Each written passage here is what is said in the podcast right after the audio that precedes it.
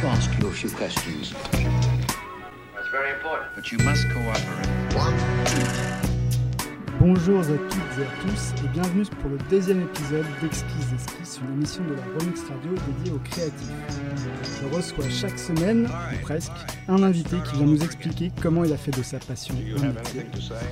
Cette émission vous est présentée par Alexandre Soubrier, réalisateur de films graphiques, un peu illustrateur et pas mal UX designer. Aujourd'hui, j'ai le grand plaisir de recevoir Virginie Blanchet, coloriste de bande dessinée et illustratrice, qui a déjà été publiée plus d'une dizaine de fois chez divers éditeurs, dont Delcourt et Soleil. Bonjour Virginie. Bonjour Alexandre. Merci d'avoir accepté mon invitation. Euh, tout d'abord, est-ce que tu peux parler de ton parcours et de comment ta passion pour le dessin et la couleur a débuté? Alors, ça remonte à longtemps, ça. Euh, c'est un peu comme quand on demande à tous les gens qui sont dans la bande dessinée ou illustration d'où ça vient. Je vais vous répondre que c'était quand j'étais petite. Euh, je dessinais toujours. J'avais euh, mon père aussi qui peignait à la maison, des, peintures à l'huile, donc ça m'a toujours pas mal inspiré. Et, et en fait, bah, contrairement à la plupart des gens, surtout j'ai continué. Donc j'ai fait mon bac art plastique. Je suis rentrée dans une école d'art après, donc j'ai fait euh, trois ans à Olivier de Serre, une mise à niveau. Donc c'est l'année en général où on se fait, euh, comment je dis, euh, ouvrir le cerveau par les professeurs pour nous exposer à toutes sortes de, de techniques, d'artistes, de, de, choses nouvelles au final, de, de réflexion aussi, méthode de réflexion. Et à l'issue de cette année-là, euh, j'ai décidé de continuer en design textile. Alors le design textile, euh, c'est surtout bah, donc travail sur le textile, hein, la matière, des choses comme ça, la couleur, ça c'est très important, j'y reviendrai après, euh, les motifs. Et quand j'étais à ce moment-là à Olivier de Serre, surtout on avait très peu d'ordinateurs dans notre section. Et du coup, on travaillait énormément euh, avec des pigments, des matières. Donc, on avait vraiment les mains dans la, dans la patouille. Il n'y avait pas d'autre. Euh, D'accord. Et le, fait de faire une carrière artistique, c'était une évidence pour toi Il n'y avait pas d'autre alternative euh, Tu n'as même pas réfléchi à autre chose j'ai eu plein d'idées quand j'étais adolescente. Hein. Je voulais être vétérinaire, kinésithérapeute. Et puis en fait, c'est passé. Et le dessin, ça a continué. Et il se trouve que une histoire assez amusante, c'est qu'on était plusieurs en classe de terminale à vouloir aller à Olivier de Serre. Et euh, j'ai suivi en fait des amis qui étaient allés aux portes ouvertes là-bas. Et euh, un peu par hasard en quelque sorte, parce que je ne savais pas que c'était ce jour-là. Donc on a séché tous ensemble pour aller euh, retirer les dossiers, les remplir. on est plusieurs à avoir passé le concours et je suis la seule de la classe à l'avoir réussi. Ah ouais, comme quoi Voilà, donc c'était une vocation pour les autres, pas vraiment pour toi, et c'est toi qui es, qui rentré dedans. Bah, en fait, j'aimais tout ce qui était euh, illustration, dessin, mais j'avais l'impression que euh, si j'étais réaliste, je ne pourrais pas le faire. Et en fait, euh, j'ai réussi. D'accord. Donc au final, il faut pas être réaliste des fois. Il faut juste faire les choses et voir comment ça se passe. Et du coup, est-ce que tu as exercé en tant que designer textile Très peu parce qu'en fait, euh, quand je suis sortie du, BTS, euh, j'ai fait ce qu'il ne faut pas faire, c'est-à-dire que j'ai arrêté mes études artistiques à ce moment-là et je suis allée euh, étudier le japonais à la fac. La plupart des gens qui continuent dans le design textile continuent aux arts déco ou dans des écoles de mode, parce que souvent ça mène en fait à des beaucoup de, gens autour de moi sont devenus des designers plutôt dans la mode ou l'accessoire. Des stylistes ou Des stylistes, voilà, ouais. D'accord. Bon. Et, euh, et, du coup, tu as fait, euh, as fait du japonais, pourquoi? Enfin, Qu'est-ce qui t'a amené au japonais? Parce que ça me passionnait depuis que j'étais petite. En fait, j'ai deux choses dans la vie qui m'ont toujours tenue depuis que je suis petite. C'était le dessin, ou en tout cas dessiner, et le Japon. Alors, j'avoue, il y a une influence des dessins animés que je regardais quand j'étais petite. J'ai découvert aussi beaucoup de littérature euh, japonaise traduite euh, en français quand j'étais euh, au lycée. Donc j'ai toujours, toujours beaucoup lu de choses sur ce pays et sur l'Asie. Des mangas aussi. Voilà, parce que ça faisait partie. Je lisais beaucoup de BD de toute façon, donc les mangas allaient hmm. avec. Ok, et donc après, tu as fait tes études de japonais. Voilà. Qu'est-ce qui s'est passé Et après alors après, je suis sortie en me disant Ah, qu'est-ce que je fais?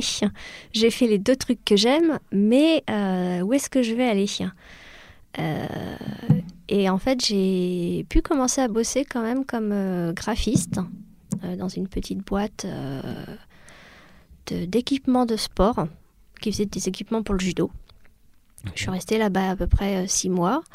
Et ensuite, je me suis rendu compte que c'était pas ce qui me convenait. Et je suis partie et je me suis lancée en freelance euh, en tant que coloriste de bande dessinée. Mais ça n'a pas de rapport avec le japonais ni avec le design textile. Non, c'est pour ça que mon parcours, ça met du temps à être cohérent quand je le raconte comme ça. Ok, mais alors qu'est-ce qui t'a poussé à faire coloriste du coup? Eh bah, c'était une période où je passais beaucoup de temps sur Internet et notamment sur un forum qui s'appelait Café Salé, euh, que je pense que certains éditeurs connaissent, et qui à l'époque était un endroit de référence pour les gens qui étaient dans l'illustration numérique. euh, Ouais, C'était très connu pour, par les illustrateurs. Il y avait énormément Voilà. de, de très bons illustrateurs. C'était une source d'inspiration quotidienne euh, formidable. Et en fait, c'est le moment où je me suis dit, ah, il se passe vraiment des choses intéressantes, ça commence à me plaire. Et, euh, et j'ai commencé à voir des gens qui faisaient de la bande dessinée dessus et surtout de la couleur de bande dessinée. Et là, je me suis dit, mais attends, j'aime la BD, j'aime la couleur. Là, il y a un truc qui se passe, ça me plaît. Et euh, il y a eu un déclic. Et là, je me suis dit, bon, bah, tout ce que j'ai fait jusqu'à présent, ça, ça peut prendre forme. Donc là, je vais tenter. D'accord. Donc la couleur à fond, euh, plus de design textile. euh, Enfin, peut-être que le design textile rentrait en compte dans le, Voilà. la couleur, etc. Oui. En fait, il faut voir que le- le- la formation finalement que j'ai eue à Olivier de Serres, il y a beaucoup de gens après qui ont fait euh, énormément d'autres choses après. Je considère que c'était une des- finalement une des sections les plus générales, alors que c'était un BTS avec euh, pourtant un diplôme à la fin, hein, mais qui donnait des excellentes, formes, des excellentes bases en, en dessin, en couleur, en composition. hein. En design textile. euh, en motif, on va dire En plutôt, parce que c'est ça aussi. hein. Et après, j'ai eu accès aussi à des techniques d'impression, donc sérigraphie, tout ça. Donc, plein de choses où les bases sont posées finalement, et c'est des choses qu'on peut, bah, qu'on va continuer à développer après. Et dans mon cas, c'est l'axe couleur qui s'est rejoint à un moment avec euh, bah, la, la bande dessinée et, euh, et cette rencontre de, de cette profession que je, je pensais inaccessible en fait. Et c'était facile de rentrer dans cette profession du coup parce que tu te dis j'ai envie d'être coloriste, mais à un moment donné il faut quand même euh, agir pour trouver des gens qui vont t'appeler en tant que coloriste. Exactement. Alors non, c'était pas facile. Euh, ce que j'ai fait, c'est que j'ai commencé donc dans une des sections du, de Café Salé qui s'appelait l'Arena. Euh, les gens postaient des dessins ou des planches BD en noir et blanc et proposaient à tous ceux qui voulaient de s'exercer dessus. Donc on téléchargeait euh, les formats Photoshop euh, en haute résolution, on faisait notre petite tambouille et on postait ça sur euh, le, le- le thread du forum. Et comme ça, on avait les retours de tout le monde et on pouvait comparer. Donc c'était très intéressant de voir que sur une même planche ou un même dessin, il n'y avait pas une seule personne qui faisait la même chose. Ouais. Déjà, ça c'était vraiment. euh, ça existe encore d'ailleurs ce. Ça fait longtemps que je l'Arena suis pas passée, mais je... Ouais. le café ça existe encore. Euh, L'Arena, je pense aussi, mais fait- j'avoue, ça fait longtemps que j'y suis plus repassée. D'accord. Et du coup, tu as, proposé ta vision des couleurs et c'est là que quelqu'un t'a appelé ou Alors, j'ai travaillé, travaillé, travaillé, parce qu'en fait, surtout, comme je vous disais, quand je suis sortie de, de Olivier de Serres, je ne savais quasiment pas me servir d'ordinateur. J'avais vaguement une initiation à Photoshop 5.5, vraiment Alors juste pour préciser, c'était en, quel- à quelle, en quelle année 2000, euh, 2002. Ah oui. Ah oui, ah oui. donc euh, hein, euh, les ordinateurs, c'était pour la section euh, communication visuelle. hein. D'accord. Nous, on avait des métiers à tisser, c'est pas pareil. Ok, donc en 2002, tu proposes tes planches, donc pas sur ordinateur, tu les fais à quoi Plus tard, plus tard. Non, oui, juste pas sur l'ordinateur. Et du coup, tu les fais à quoi À l'aquarelle, à la gouache et des choses comme ça ou... Euh, non, pour reprendre la chronologie, quand je suis sortie du BTS, j'ai fait quand même la, fac de japonais après. Donc, D'accord. c'est plutôt vers 2005-2006 que j'ai commencé à apprendre à me servir d'une tablette graphique. Parce que ça, je ne savais pas m'en servir non plus. hein. Et, euh, et que j'ai du coup appris. euh, Et donc les propositions que tu faisais sur Café Salé étaient sur ordinateur. C'est ça, voilà. Et donc tu proposes. Ouais. Et là, il y a des gens qui te- qui t'appellent pour euh, travailler en tant que coloriste? alors, on m'a pas appelé tout de suite. hein. Je pense que j'ai surtout beaucoup, beaucoup démarché beaucoup embêté les éditeurs en leur envoyant un book PDF avec justement les meilleurs euh, dessins, euh, meilleures planches que j'avais faites à ce moment-là, en disant voilà, c'est mon book actuel. je voudrais travailler. Qu'est-ce que vous avez à me proposer? Donc, j'ai commencé dans des petites maisons d'édition. Euh, qui d'ailleurs je crois n'existent plus aujourd'hui. C'était des choses assez simples, mais euh, ensuite j'ai eu quelques petites choses dans la presse qui se sont qui sont venues au fur et à mesure pour le par exemple le Landfeus Mag ou des choses comme ça. Euh, et puis en fait c'est en 2008, donc ça c'était pendant deux ans où j'ai un peu euh, comment dire débuté parce que voilà quand on arrive qu'on n'a pas de carte de visite, il faut se faire euh, le réseau, il faut aussi progresser hein, parce que c'est- gentil d'arriver avec des intentions, mais il faut, faut tra- un peu travailler. Et en 2008, euh, j'ai signé en fait un contrat chez Delcourt sur une bande dessinée qui s'appelle Waterloo 1911, qui était une uchronie historique. Et, euh, et ça a été euh, la, la BD la plus formatrice sur laquelle j'ai travaillé. Et comment ça se passe de travailler avec un auteur? Parce que c'est pas toi qui fais le dessin du coup. Non, Tu voilà. fais que colorier. Du coup, ça- la relation se passe comment avec euh, l'auteur, l'éditeur, euh, tout ce petit monde-là qui travaille pour le même objectif? Alors, oui, c'est vrai que j'ai pas exactement euh, précisé ce qu'était coloriste BD. En fait, le coloriste BD donc travaille avec un éditeur qui va chapeauter euh, le projet et tout l'aspect éditorial. On a un scénariste donc qui s'occupe du scénario, donc tout ce qui va être texte. En général, c'est la première personne de l'équipe à avoir terminé son travail. C'est quand même important. Ensuite, il va y avoir le dessinateur euh, qui va travailler de concert avec euh, le scénariste et le coloriste arrive à la fin. Donc je suis en fait euh, la dernière étape juste avant l'envoi à l'impression. Euh, dans toutes les équipes où moi j'ai travaillé, en fait, il y a toujours eu beaucoup de, de communication entre tout le monde. En général, euh, c'est plutôt le scénariste qui chapeaute un petit peu euh, les, communications entre nous et ensuite il y avait l'éditeur, ça, ça dépendait. Mais en tout cas, moi, je sais que j'ai toujours beaucoup communiqué. C'est-à-dire que je faisais mon travail, j'avais une liberté artistique tout de même, même si j'avais des fois quelques indications importantes pour le scénario. Du genre là, euh, il faut que par exemple les chaussures soient rouges parce que euh, c'est important, ou là le personnage est blond, donc euh, voilà. Je proposais mes planches, je les envoyais à tout le monde en format JPEG. Et puis à partir de là, il me disait bon bah là c'est bien, ou là peut-être que tu pourrais peut-être un peu améliorer. Voilà. Donc ça c'est un peu la procédure générale. Et un album BD en moyenne, c'est 46 planches plus les couvertures. Ça la couleur BD peut s'étaler entre 2 et 3 mois. Le dessin, selon le dessinateur, ça peut s'étaler sur une année entière. Mais euh, voilà, moi je sais que j'avais en tout cas des délais aussi à tenir pour les, impressions, puisque derrière, euh, il y avait l'imprimeur, euh, la mise en vente, tout l'aspect commercial, des petites choses à, à tenir. Et du coup, comment est-ce que tu considères ton œuvre de coloriste? Parce qu'en fait, c'est une œuvre qui s'insère dans l'œuvre, une œuvre collective. Ouais, bah c'est un peu compliqué euh, parce qu'en fait, les coloristes, pendant très longtemps, n'étaient pas considérés comme des vrais auteurs. C'est-à-dire que, euh, est-ce que je peux faire un aparté sur l'historique euh, des, de ce qu'étaient les coloristes. Voilà. Alors en fait, il faut savoir que les premiers coloristes en bande dessinée, c'était souvent euh, les conjointes euh, ou, ou des amis des dessinateurs qui faisaient ça à titre gratuit. Si je prends par exemple les Schtroumpfs ou, euh, des, BD euh, un peu de cette époque, euh, où il y avait une certaine simplicité au niveau des couleurs, parce qu'il n'y avait pas tous les effets techniques qu'on pouvait faire en imprimerie aujourd'hui, eh ben, c'était réalisé donc par les, les conjointes. Donc c'était à la base un métier féminin qui n'était pas rémunéré.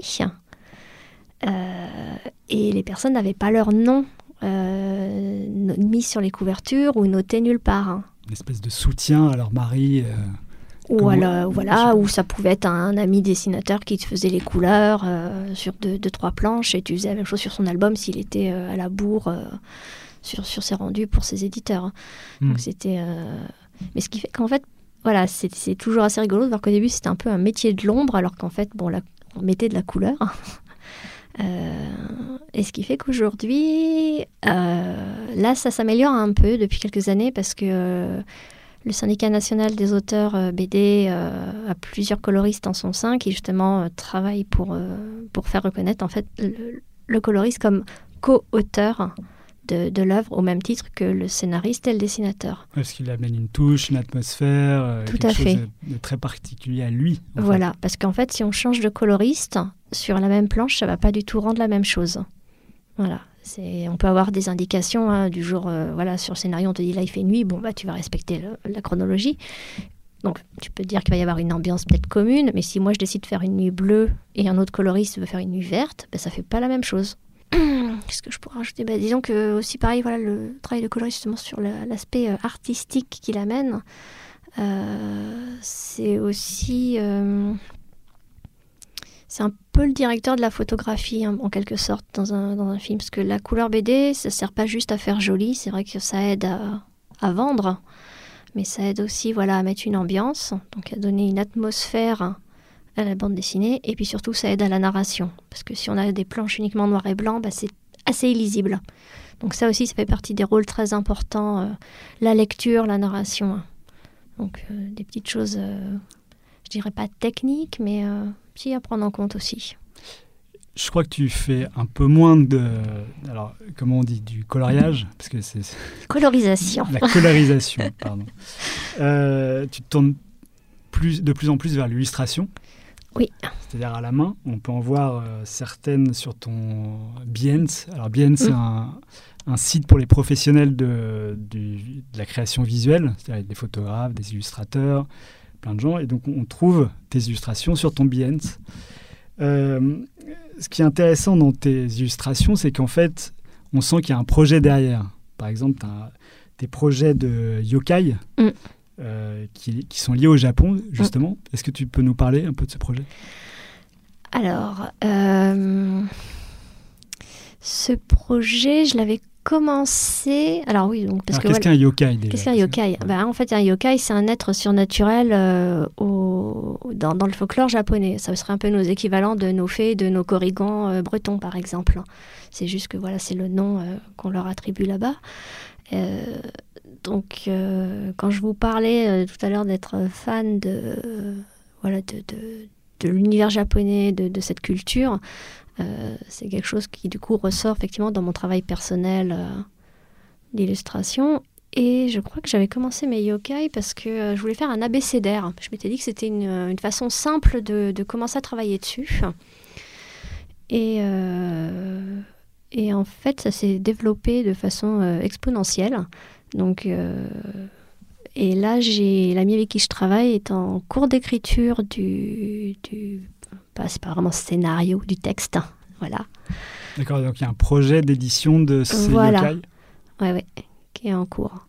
Mais euh, pour l'instant, on, on nourrit l'ensemble. euh, parce que j'ai, on va dire, une, une grande partie de ces, de ces euh, dessins qui ont été traités, euh, déjà faits à, à l'encre notamment. Mhm. Ben, justement, tout mon travail de textile, de motifs, revient beaucoup là-dessus. D'accord. Là, en fait, je vois pas mal de yokai en noir et blanc, justement, donc à l'encre, j'imagine, et puis d'autres qui sont à l'aquarelle. Mm. Est-ce que euh, ce projet d'édition mêlera les deux euh, ensemble, ou est-ce qu'il y a un projet euh, juste couleur, un projet juste noir et blanc? Ou alors les deux sont liés Ben, pour l'instant, j'ai pas encore complètement décidé la forme que ça pourra avoir parce que euh, finalement noir et blanc euh, aujourd'hui euh, avec quelques mois de, de recul, je, je vois des défauts que j'aurais envie de corriger. Donc on va dire qu'en fait c'est du cara design avancé. on va dire que j'ai mes personnages. Euh, C'est surtout des personnages où il y a quand même un environnement. il va y avoir un environnement, c'est pour ça. Parce que euh, bah, j'ai eu l'occasion de voyager deux fois au Japon et de faire notamment des photos de repérage et de lieux qui me, pour les décors qui m'intéressent. Et j'ai commencé à travailler aussi avec ça. Après, j'ai pas forcément tout mis sur Internet, donc c'est peut-être pour ça que t'as pas tout vu. Euh, Je sais pas si j'ai tout vu. Moi, j'ai- vu ce que j'ai vu. Voilà. me dire, Il y en a encore beaucoup qui vont sortir du coup? Oui, oui, oui. Et alors là, j'ai sous les yeux un, un tanuki, euh, une princesse poisson. Est-ce que tu, tu peux nous en parler Un peu des dessins en particulier, comment tu les construis, comment tu. Alors, euh, bon, on va commencer avec le Tanuki, euh, donc qui lui dans la série des yokai euh, vraiment noir et blanc, donc euh, personnage tout seul sur son fond blanc. hein, on est vraiment dans le concept du Kara design. Alors, cara design, c'est du caractère Car design, du, du dessin de personnage. C'est en- ça. en français. pour, voilà, pour préciser. Et ben, le tanuki, c'est une des figures euh, les plus euh, communes là-bas. C'est effectivement un, un- un yokai, euh, un yokai, on va dire, existant déjà, que j'ai pas inventé. Tu te Et- bases sur l'hi- sur l'histoire mythique Et ben, sur l'histoire mythique, en fait, c'est, ça correspond, c'est un animal, c'est le, chi- le chien vivrain. C'est une espèce de blaireau local à qui la mythologie japonaise attribue la capacité de se transformer. Je ne sais pas si certains ont déjà vu le film Popoko à euh, du studio Ghibli. Euh, on est complètement dans cette euh, optique-là. hein. C'est un, Donc c'est des tanuki dans le et film. voilà, c'est des grosses petits, euh, des, des gros petits, petites boules de fourrure qui peuvent se transformer, qui aiment bien vivre, qui ont toujours une bouteille de saké à la main quand on les représente, les petites statues traditionnelles qui sont un petit peu moches, mais bon, ça- chut. Euh, avec l'anecdote euh, des, euh, des grosses coucougnettes qui peuvent se transformer, c'est très important. Ouais. Il y a des très belles estampes de... euh, en quoi elle se transforme euh, elles peuvent devenir des nappes à pique-nique. Ah c'est oui. pas moi qui le dis, ce sont des estampes de Hokusai et, euh, Ok. et d'autres artistes japonais. Mais voilà, donc c'est, il a un petit côté, petit côté euh, mignon que j'aime bien celui-là. Et euh, alors la princesse poisson, et là il y a, un- enfin je les ai sous les yeux, mais je vous invite à, à aller voir sur le site, enfin l'Instagram plutôt que sur le site, je crois d'ailleurs. Euh, princesse poisson, il y a un environnement coloré à l'aquarelle, Mm. du coup qui est différent de celui des tanuki. Oui, oui. Alors bah, celle-là, c'était une, une commande euh, pour euh, un, un ami euh, qui, qui voulait offrir ça à ses, à ses enfants. Et C'est un yokai aussi alors. C'est pas vraiment un yokai, c'est plus. euh, effectivement, ils ont un mythe comme ça de, de princesse qui vit sous l'eau euh, dans un grand palais. euh. donc, on va dire que je m'en suis inspirée. Après, je, je colle pas forcément toujours au, au sujet exactement. Du coup, c'est une princesse avec un poisson ou c'est une princesse qui se transforme en poisson? L'origine de la mythologie sur ce, sur ce dessin, s'il y en a une.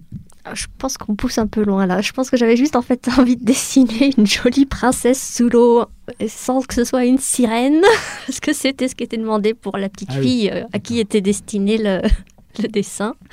Et surtout, j'avais très envie en fait non, de tester un, un- le dessin de ces gros poissons euh, asiatiques qui ont toutes ces nageoires euh, qui ressemblent finalement à des voiles. Ah oui, c'est ça qui fait euh, toute la grâce du, du Oui. dessin. En fait, ce qui se passe, c'est que très souvent, quand je fais un dessin, c'est parce qu'il y a des trucs où je me dis, tiens, ça, j'ai envie de le tester. hein. Je vais voir si je peux pas le mettre dans celui-là. Parce que euh, j'ai vu quelque chose qui m'a plu, ou un animal, je me suis dit, ah, celui-là, faut que je le dessine. euh. Je devrais pouvoir trouver une, une occasion de le- de l'intégrer quelque part. hein. D'accord. Donc, des fois, ça tient à pas grand-chose finalement. euh. Et du coup, le lutin et la licorne, qui est plus dans le style de la princesse poisson, c'est euh, plutôt une commande aussi? C'était une commande aussi pour la même personne parce que cette personne-là a trois enfants, donc il fallait un dessin pour chacun. Et euh, donc euh, la plus grande euh, aimait les princesses et euh, la deuxième était plus euh, plus euh, la petite aventurière indépendante. Donc on avait envie de lui faire un petit lutin dans les bois. C'est comme ça que je me suis retrouvée à dessiner une licorne. Ça faisait très longtemps que je n'avais pas dessiné de, de licorne ou de cheval. Et du coup, tu as beaucoup de commandes comme ça? Euh, faudrait que je relance plus. Ça dépend des fois en fait, ça dépend des moments. Mais euh, oui, c'est surtout pour les particuliers finalement. euh, enfin, quand je fais en tout cas des, des dessins comme ça. Et surtout des dessins où on me laisse euh, libre cours à mon univers personnel. Parce qu'après, je peux faire de l'illustration sur commande, un peu plus pour du graphisme ou de la com. Mais euh, là, quand on me laisse tout choix comme ça, c'est souvent effectivement du- des gens qui ont vu mon travail et. Et qui te demandent que- de faire quelque chose de similaire à ce qu'ils ont vu voilà, parce qu'il y a des choses, effectivement, ça, co- ça correspond tout à fait à, à du travail d'illustration jeunesse. hein. Là, par exemple, pour ces deux commandes, la personne t'a demandé euh, de, de laisser libre cours à ton imagination. Mm. D'accord. Et tu connaissais les enfants déjà pour savoir. euh, Il m'avait un peu briefé, euh, voilà. Tu as un autre projet euh, qui parle de Nanou. Oui. Euh, Est-ce que tu peux en parler? Et sa Ah. métamorphose. Ah oui. Alors ça, c'est euh, ben, le- mon projet le plus récent. Alors là, on quitte l'univers jeunesse. en fait, c'est un projet que j'ai sous le coude depuis très longtemps. depuis, depuis ma première année à Olivier de Serre. Ça, ça remonte. Ah oui. Premier sujet qu'on nous avait donné, premier cours de l'année, ça avait été la, la photographie et on nous avait demandé de travailler sur la métamorphose. Et à l'époque, en fait, ma grand-mère avait Alzheimer. C'était un, sujet euh, très délicat. et, euh, j'avais décidé, en fait, quand on parlé métamorphose, immédiatement, j'avais pensé à la métamorphose qu'elle avait subie à cause de la maladie. Et euh, alors j'ai traité ça avec les moyens de l'époque. Hein, ça, ça n'avait rien rendu de très très euh, bon techniquement. C'était quoi les moyens de l'époque? Tu veux dire le papier, crayon? Non, non, c'était vraiment photo. Donc c'était avec mon ah petit appareil euh, et puis mes connaissances euh, absolument zéro, hein, parce que ça, faisait un mois qu'on était à l'école, quoi. Donc, mais bon, la présentation avait touché du monde. J'avais terminé la présentation moi-même en larmes. et, et puis j'avais rangé ça en me disant euh, plus jamais je fais un sujet aussi personnel, c'est trop difficile, euh, c'était pas une bonne idée. Et puis, euh, et puis je me suis dit bon, j'y reviendrai peut-être un jour. Et puis dans les cartons à dessin, je fais régulièrement du tri, je regarde régulièrement des choses, je vide hein, comme tout le monde. Et ben ça j'avais gardé, je me suis dit bon, on verra. Et en fait j'y suis revenue cette année parce que j'ai enfin pris le temps de, me poser. Et euh, ce qui était à la base de la photo, bah, je l'ai retravaillé aujourd'hui euh, en dessin, en linogravure. J'ai remélangé de la photo aussi. Et euh, bah, l'ensemble, ça fait un projet pour l'instant d'une quinzaine de dessins, quinzaine de planches, quelques photos, une dizaine de linos aussi. Qui tu vas mener ce projet à bout C'est-à-dire éditer ben, je faire quelque chose, une expo ben, J'aimerais bien faire une expo avec. Euh, maintenant, il faudrait euh, surtout que je trouve euh, des gens intéressés. mais pour l'instant, le projet, je l'ai. Enfin, de toute façon, c'est quelque chose d'évolutif, je pense. C'est un projet sur lequel je peux revenir. Tu lances un avis à nos auditeurs comme ça? Je lance un avis aux auditeurs. je vous invite à le regarder sur mon Beyonce. Beyonce.net, du coup. Mm. Mais bon, peut-être qu'on peut mettre des liens après. Voilà. Et euh, qu'est-ce que je pourrais rajouter dessus? Non, mais tu, tu, nous as parlé de différentes techniques que tu utilisais sur euh, Nanou, comme mm. la linogravure. Mm. Je crois que tu t'es essayé à la gravure. Oui. Tu t'es euh, à la lithogravure, peut-être? Gravure sur plaque de cuivre, en tout cas. Tu peux nous expliquer un peu les différences entre ce que c'est qu'une gravure et une linogravure? Alors, bah, la linogravure, en fait, c'est la l'étape la, plus facile, je pense, pour commencer justement à travailler la gravure en général. La gravure en général, ça consiste en fait à prendre un support, à graver dessus, c'est-à-dire à... Comment expliquer ça de façon simple à la radio? À retirer des zones pour créer des reliefs. Et ensuite, en posant une feuille de papier dessus, imprimer euh, les zones en relief, puisqu'on aura mis de l'encre dessus. Voilà. La linogravure, c'est ce qui permet de démarrer le plus facilement avec le minimum de matériel chez soi, parce qu'on peut acheter euh, tout ça très facilement euh, dans les magasins de beaux-arts. On peut. Euh, c'est quoi le matériel pour la linogravure, par exemple? Alors, il faut ce qu'on appelle des gouges pour creuser le bois, donc creuser la matière et retirer ce qu'on veut, ce qu'on veut laisser en. Donc tu fais ça sur du bois? Alors, on peut faire ça sur du bois. Les techniques sur bois, c'est tout ce qui va concerner par exemple les estampes japonaises. Voilà, estampe japonaise, c'est de la gravure sur bois. La linogravure, c'est sur du lino, réellement. Vous voyez là, ah le lino de moquette. Donc ça s'appelle plus de la, de la linogravure si c'est sur bois Bah non. La boiseau-gravure je, euh, je, ne sais pas. J'ai pas le nom en tête. Je, une colle, j'avoue. Mais l'estampe d'ailleurs, l'estampe c'est euh, c'est fait à base de quoi? Une estampe, c'est pas une technique? Les, euh, bah, Si, parce que c'est vraiment euh, spécifique au bois, en fait. Il y a un rendu qui est différent euh, selon les supports qu'on utilise. Le fait d'utiliser du cuivre, de la lino ou, euh, ou du bois ne donne pas la même, le même rendu sur le papier après. L'estampe, en fait, c'est le résultat de tout ce qu'on fait à la gravure. Bah, techniquement, quand on fait de la linogravure, je pourrais dire que c'est aussi une estampe en quelque sorte, mais c'est pas comme ça que moi je l'appelle. Après, il y en a peut-être qui contesteront. Je prétends pas non plus être une spécialiste parce que je suis un peu autodidacte sur pas mal de choses. Et du coup, la gravure, il y a besoin d'un matériel plus conséquent?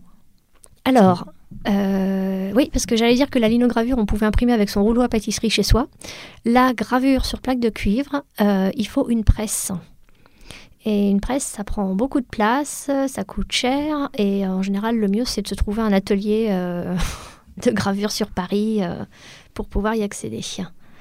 Voilà. Et en plus, la gravure sur plaque de cuivre nécessite aussi l'usage de, produits chimiques de type acide, qui justement vont graver la plaque. Ouais, donc si on a des enfants, il vaut mieux éviter. Quoi. Bah, il faut un atelier en tout cas. Hmm. Il faut faire ça dans des conditions euh, beaucoup plus euh, sécurisées. Ton inspiration euh, te vient d'où? Alors, on a vu que le Japon, tes proches, etc. Mais du coup, est-ce qu'il y a d'autres sources d'inspiration? Est-ce que tu as d'autres projets qui, qui s'inspirent de... Euh, d'artistes ou Il y a beaucoup de choses oui, qui, me, qui, qui m'inspirent. Euh, il y a des choses très simples, hein. ça va être euh, la nature aussi, tout simplement. Ce qui est euh, le fait d'aller marcher, d'être dans les bois, les beaux paysages, les nuages, ça j'adore regarder. Des choses qui incitent juste au calme. J'avoue que je suis très petite cabane au fond des bois. D'accord. Et alors, moi, j'ai trouvé tes dessins sur Behance. Euh, je les ai vus aussi sur Tumblr, sur Twitter, sur Instagram. Tu as un site qui est lié à ton Behance, je crois. Oui. Euh, du coup, tu es sur plein de réseaux sociaux différents. Mm. Est-ce que tu as une euh, stratégie particulière? Est-ce que tu mets certaines choses sur un réseau social plutôt qu'un autre? Alors, euh, bah quand je faisais beaucoup, beaucoup de, enfin, essentiellement de la couleur BD, euh, j'étais essentiellement sur Facebook. Parce qu'en fait, tous les gens qui font de la BD sont sur Facebook. Donc, en fait, tout le réseau professionnel est là. Euh, donc, c'était pas forcément un choix, parce que j'aime pas forcément ce, trop ce réseau. mais j'ai toujours eu aussi, depuis très longtemps, un blog. J'avais eu un petit blog sur euh, bah, Overblog, donc ça remonte à 2005. Euh, donc j'avais, euh, en fait, je considérais ça un peu comme ma petite plante verte sur Internet et je lui donnais à manger ce que je faisais. Donc je mettais mes, petits, mes petites planches que je testais sous café salé, des croquis que je faisais à côté, des photos. voilà, c'était histoire de me, de motiver et de me mettre dans l'ambiance. Et puis, bon, bah, les blogs, à un moment, ça a un peu changé. C'est quoi C'était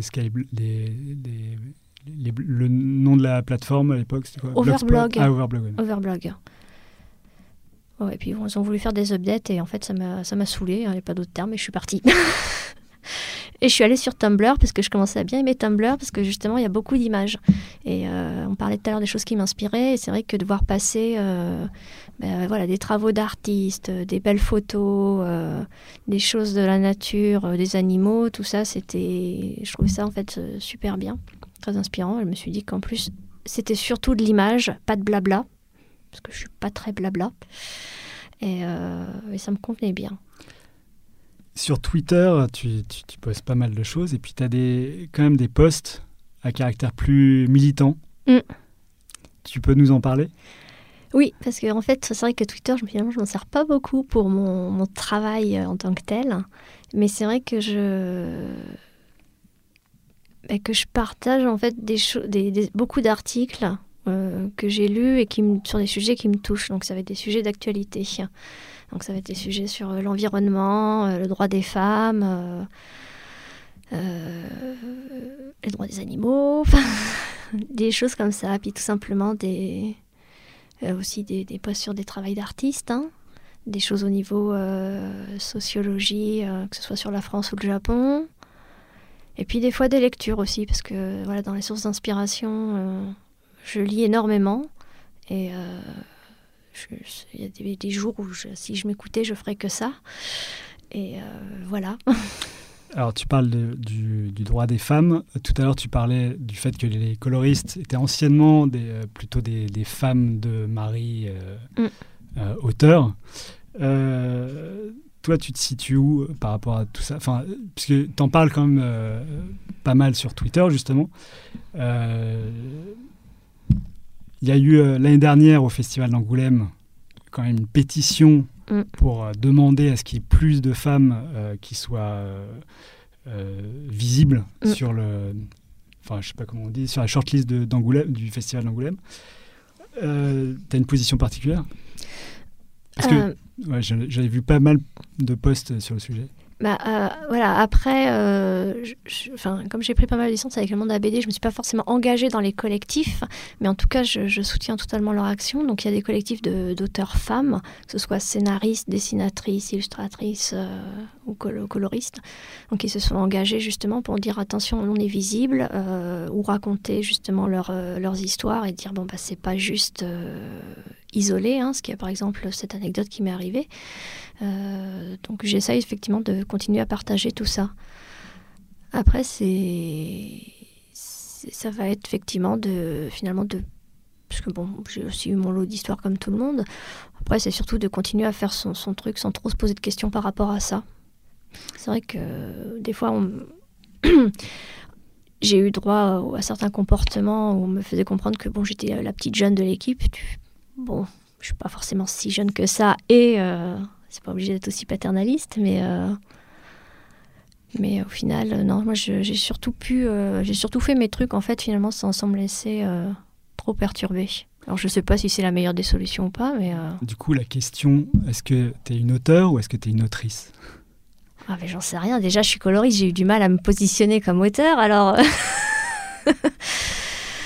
Euh, Alors, je pose la question juste parce que je l'ai l'ai posé à quelqu'un d'autre euh, Mm. qui, qui- qui n'en savait rien non plus. Euh, moi, j'avais lu que auteur, c'était un néologisme euh, qui venait du Canada, alors qu'autrice, c'était l'étymologie euh, euh, militante pour dire, voilà, on est... Bah, le mot autrice en réalité existe de toute façon. Après, c'est comme quand je dis que je fais de l'illustration, je dis pas que je suis illustrateur, je dis que je suis illustratrice. Donc, en théorie, je devrais dire que je suis plus autrice. facile pour illustratrice. Voilà. Donc, en théorie, je devrais répondre ça. Mais après, j'ai du mal à me considérer moi-même comme auteur parce que finalement, j'ai surtout l'impression de dessiner beaucoup de, de choses personnelles euh, sans qu'il y ait des- de mots derrière d'ailleurs. Euh, parce que je travaille avec d'autres personnes finalement. Pour, par exemple, mes yokai, je suis pas toute seule là-dessus. Donc. euh, Mais bon, on va dire autrice parce que voilà, faut assumer. Est-ce que tu as une discipline ou des rituels au quotidien pour arriver à, à faire sortir euh, tes dessins? Ah, question de la discipline. Euh, fut un temps, j'étais plus disciplinée. Qui est lié à l'inspiration d'ailleurs Est-ce que... Ouais. Ah c'est vrai que par exemple, quand j'avais des projets, euh, projets BD, je, je parle dans ce contexte-là, hein, euh, souvent je recevais. Alors, quand, tout se passait bien, je recevais plusieurs planches d'avance. Donc, euh, je savais que par exemple, j'allais pouvoir m'occuper, euh, une planche allait me prendre une journée, donc j'avais du travail, par exemple, 10 planches pour deux semaines.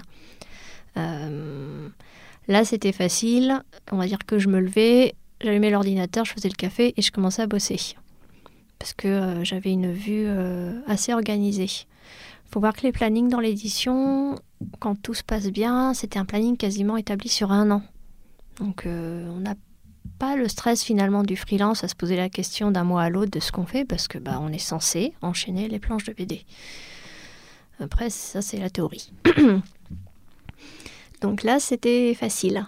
Voilà. Puis l'objectif était simple. hein. Je commençais le matin, j'avais une planche noir et blanc. Je terminais le soir, j'avais une planche couleur. Et aujourd'hui, c'est plus difficile. Aujourd'hui, c'est plus difficile parce que déjà, je fais un peu moins de BD, que je bosse sur des projets perso, et puis que du coup, j'ai entamé des. Je je sais pas si on peut appeler ça vraiment une reconversion, des, des, des ouvertures plutôt, on va dire. Ce que tu appelles les ouvertures, c'est D'autres nouveaux projets des nouveaux, Non, Nouveaux des métiers? nouveaux métiers.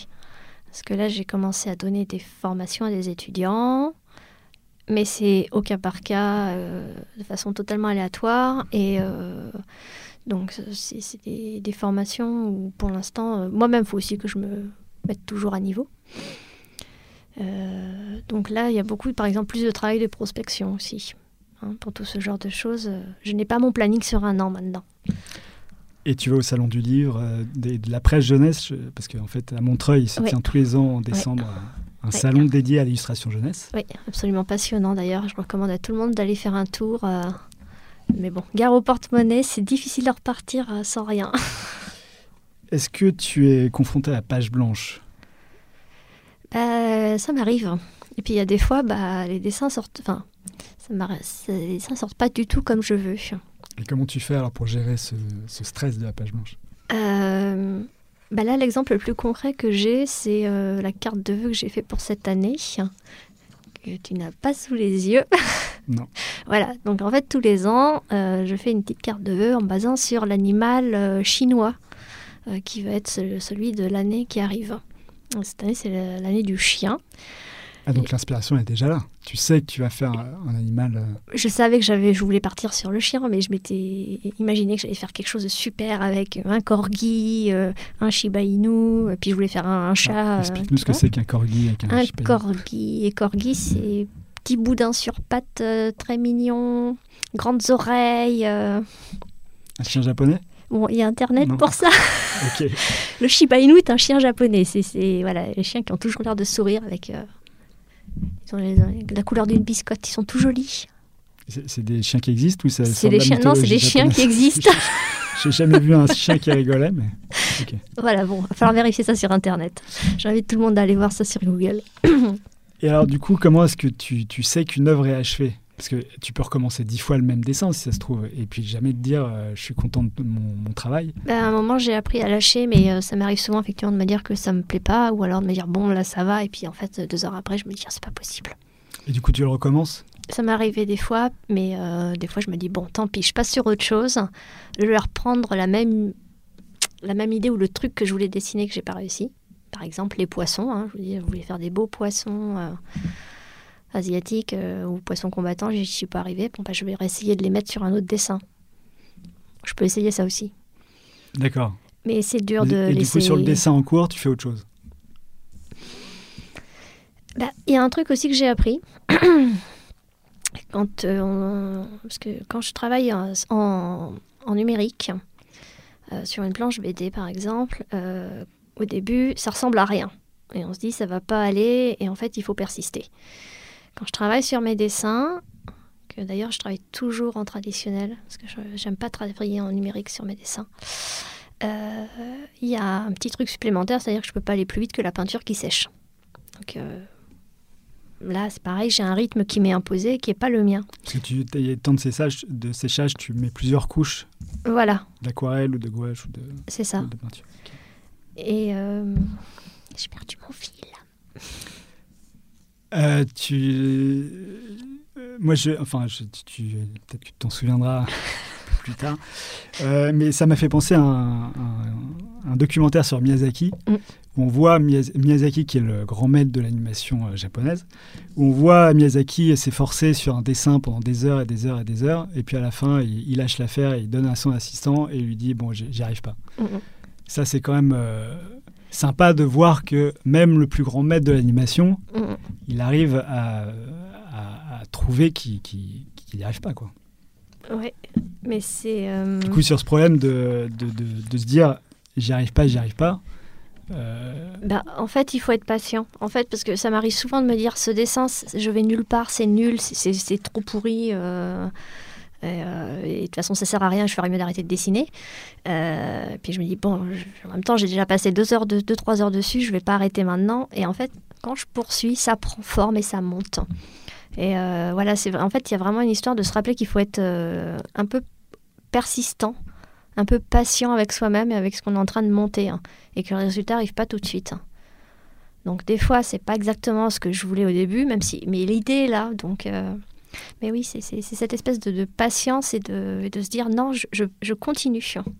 qui est, euh, parce que tu sais que tu pourras y arriver. voilà. Tu, tu- tu espères de pouvoir y arriver. Mais il faut que je me le rappelle régulièrement sur des dessins. Je sais pas si ça fait ça à d'autres personnes, euh, ce, ce besoin de s'arrêter, de se dire bon, euh, non, non, continue parce que ça va aller en fait. J'avais entendu euh, Moebius, enfin Mm. Moebius euh, Jean Giraud, qui est pour moi un de mes maîtres dans la bande dessinée, mais j'aurai l'occasion d'en reparler dans d'autres podcasts, podcasts, je suis sûr, euh, qui disait qu'en fait, quand il commençait un dessin qui ratait, en fait, il continuait le dessin, il continuait, il continuait, il continuait jusqu'à ce qu'il ait fini euh, quelque chose, même Mm. si ça ressemblait pas à, à ce qu'il avait prévu au départ. Ouais, c'est ça, c'est d'aller jusqu'au bout. quoi. Parce que là, j'avais pas terminé mon histoire tout à l'heure sur ma carte de vœux avec mon chien, mais euh, j'étais partie voilà, sur des idées qui en fait ne- ne- n'ont pas du tout euh, abouti visuellement. Et je me dis, entendez, c'est pas possible, je vais pas m'en sortir, faut que je fasse cette carte pour l'envoyer à tout le monde. Là, c'est mes contacts pro, c'est important. Et euh, du coup, je suis allée chercher de la documentation sur Internet pour faire du croquis d'après photo, pour voir si ça débloquait quelque chose aussi. Et, euh, au final, j'ai ancré un des croquis qui me plaisait bien. Euh, je, exceptionnellement, pour une fois, j'ai fait la couleur sous Photoshop d'un de mes dessins et en fait, bah, ça a fonctionné. Mais c'était pas du tout, du tout ce que je voulais faire au début. Et ça t'a plu quand même. Bah oui, à la fin, je le trouve très mignon. C'est pas mon style habituel. J'ai testé quelque chose, mais j'ai persisté. Comment tu te vois dans 10 ans? Enfin, comment, ou comment tu espères te voir dans 10 ans? Hmm, dans 10 Ou ans, Même plus, enfin, tes ambitions à long terme. à long terme, euh, dans 10 ans, j'aimerais bien avoir un équilibre entre, euh, justement, on va dire tout ce qui est donc euh, BD, illustration, euh, et puis des métiers comme la formation, qui sont, qui sont très différents, mais qui sont très intéressants aussi, parce que la BD l'illustration, c'est quand même très solitaire comme métier. La formation, c'est quand même chouette de pouvoir transmettre des choses à des gens. Parce que c'est pas parce que j'ai travaillé beaucoup dans mon coin toute seule que je n'ai rien à apporter. Donc, euh, essayer de trouver un équilibre là-dessus, je pense. Et ça serait bien, mais ça, c'est mon ego personnel qui parle si j'arrivais à faire au moins un livre jeunesse. Voilà. Parce que j'ai sorti plein d'albums BD, enfin, j'ai Bah, participé à souhaite, Il y a plein tous d'albums les, BD. tous les ingrédients pour pouvoir le faire en tout cas. on va essayer. Est-ce que la question de la postérité se pose? Est-ce que tu as envie de laisser un nom, euh, un livre? Est-ce que c'est pas un nom que tu laisses euh, au moins à l'édition jeunesse? Non, ça c'est. C'est. c'est- trouve que c'est beaucoup d'orgueil de se poser la question maintenant. Je- Finalement, je fais juste des choses. euh, J'ai eu la chance d'avoir pu faire un métier passion euh, sur lequel je pensais de façon totalement réaliste que je n'y arriverais pas. J'étais très très sûre que c'était pas possible. Puis en fait, euh, voilà, hein, j'ai pu faire de la bande dessinée. euh. Donc tu y es arrivé. Bah oui. Tu fais le métier de tes rêves. Enfin, Alors, je, je parle pas des aspects négatifs de la couleur BD parce qu'on est là pour des choses très positives, mais euh, c'est bien. oui, j'ai pu faire un, de mes, mét- un des métiers de, de, de mes rêves d'enfance. On va dire que j'ai pu causer une, une petite case. euh, et puis, euh, et qu'est-ce que tu dirais aujourd'hui à des gens euh, qui auraient envie de se lancer euh, dans le métier euh, de la BD, hein, de l'illustration. Par exemple, ouais, ou le coloriste, BD. Euh, bah, c'est de pas hésiter à faire autre chose que juste de la BD parce que de toute façon tout nourrit, Euh, même des métiers qui sont pas artistiques. hein. Il n'y a pas de sous-métier. euh, de toute façon, en plus, des fois, il faut payer le loyer. Donc, tout ça. Et puis, il n'y a pas d'âge aussi. Je connais pas mal d'illustrateurs ou auteurs BD qui, finalement, sont instituteurs ou qui ont commencé à 40 ans après une vie passée à dessiner tranquillement dans leur coin. Mais pour ceux qui sortent de l'école et qui veulent absolument faire de la BD, bah, euh, va falloir prendre un peu en compte la situation euh, actuelle du marché, quoi. Après, ceux qui sortent de l'école, ils ont déjà commencé à engranger les rouages Oui, du métier. mais c'est pas facile en ce moment. Et la rémunération des auteurs est un problème qui a été encore discuté cette année à Angoulême. Ouais, comme chaque année depuis maintenant. Voilà, mais Ah. maintenant les gens en parlent naturellement, donc c'est bien, ça, ça, ça se débloque. Ouais. En plus, il y a des, des systèmes financiers qui ont changé euh, l'année dernière, je crois, au niveau des auteurs bande dessinée, à propos de, des retraites jeunesse, je sais pas quoi. Enfin, il y a eu des, des pétitions en ce sens-là euh, qui sont passées. Ouais, c'est oui, si on rentre là-dedans, ça va être compliqué. Mais oui, c'est pas, pas- simple. hein. Est-ce que tu as dans, la- tête, enfin c'est ma dernière question, est-ce que tu as dans la tête un livre, un film ou euh, quelque chose qui t'a vraiment euh, marqué euh, dernièrement? Ou même un livre qui, est le marquant de ta vie?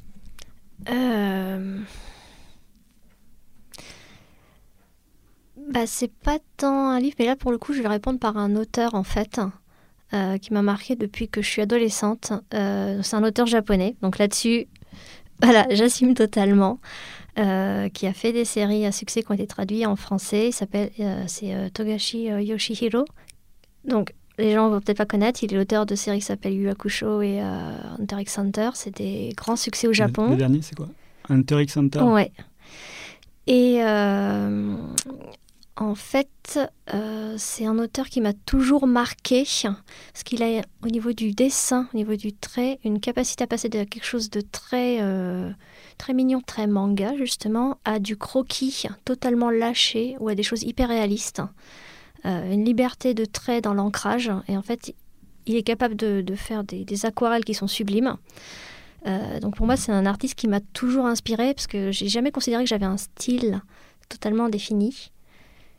Est-ce que Euh, tu as envie de t'en rapprocher, toi, d'un style défini ben, je sais pas, non, parce que finalement, ce que je fais pour la jeunesse, c'est très différent du- de ce que je vais faire en, en croquis euh, dans la rue ou de ce que je vais faire pour le projet Nanou, par exemple.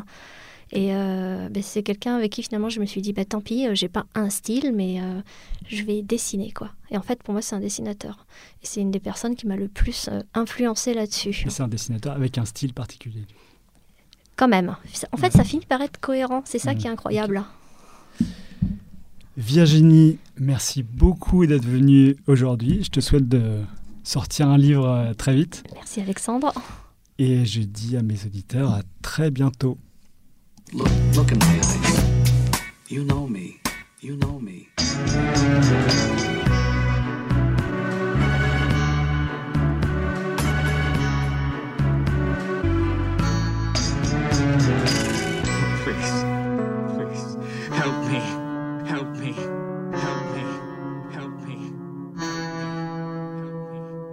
Do you want? I need some information. You don't understand. I absolutely refuse.